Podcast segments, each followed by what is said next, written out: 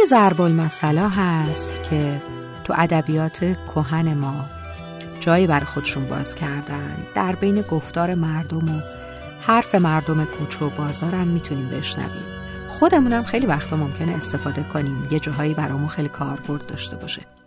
ولی در خیلی از مواقع نمی‌دونیم که این ضرب المثلا داستانشون از کجاست. اصلا ریشه تاریخی دارن ندارن.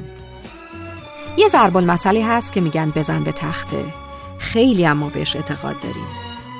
یه جورایی هم باورمون شده. اصلا فکر می‌کنیم که وقتی این اتفاق رو انجام میدیم یا مثلا می‌زنیم به تخته قطعا اون بلا و اون چشم و نظر دور میشه. حالا باید ببینیم اصلا این بزنم به تخته داستانی داره یا نه.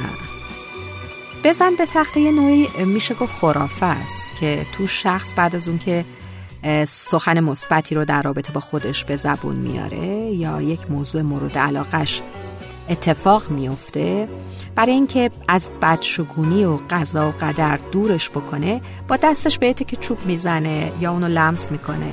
یا مثلا وقتی از یه چیزی خیلی تعریف می‌کنیم یا زیبایی یک چیزی رو وصف می‌کنیم معمولا می‌زنیم به تخته.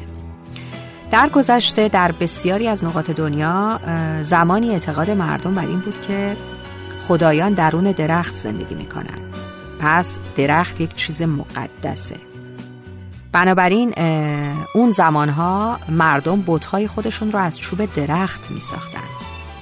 اونا وقتی احتیاج به کمک خدای درختی پیدا می کردن به درخت نزدیک می شدن و روش دست می کشیدند و بتهایی رو که با چوب ساخته بودند و اصطلاحا اسمهای مختلف خدا رو روشون گذاشته بودند باورشون بر این بود که خدای درون این چوب ها بیدار میشه و به حرف اونا گوش می‌کنه و ازشون مراقبت و محافظت می‌کنه.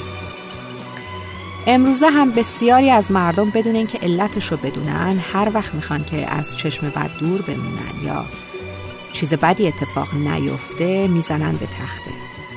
توی بعضی از کشورها مثل اسپانیا رسمه که بعد از وقوع امری که ممکنه باعث بروز بد بیاری بشه؟ مثل برخورد با یک گربه سیاه تو خیابون یا عدد سیزده قطع چوبی رو لمس می‌کنن یا روی اون دست می‌کشن.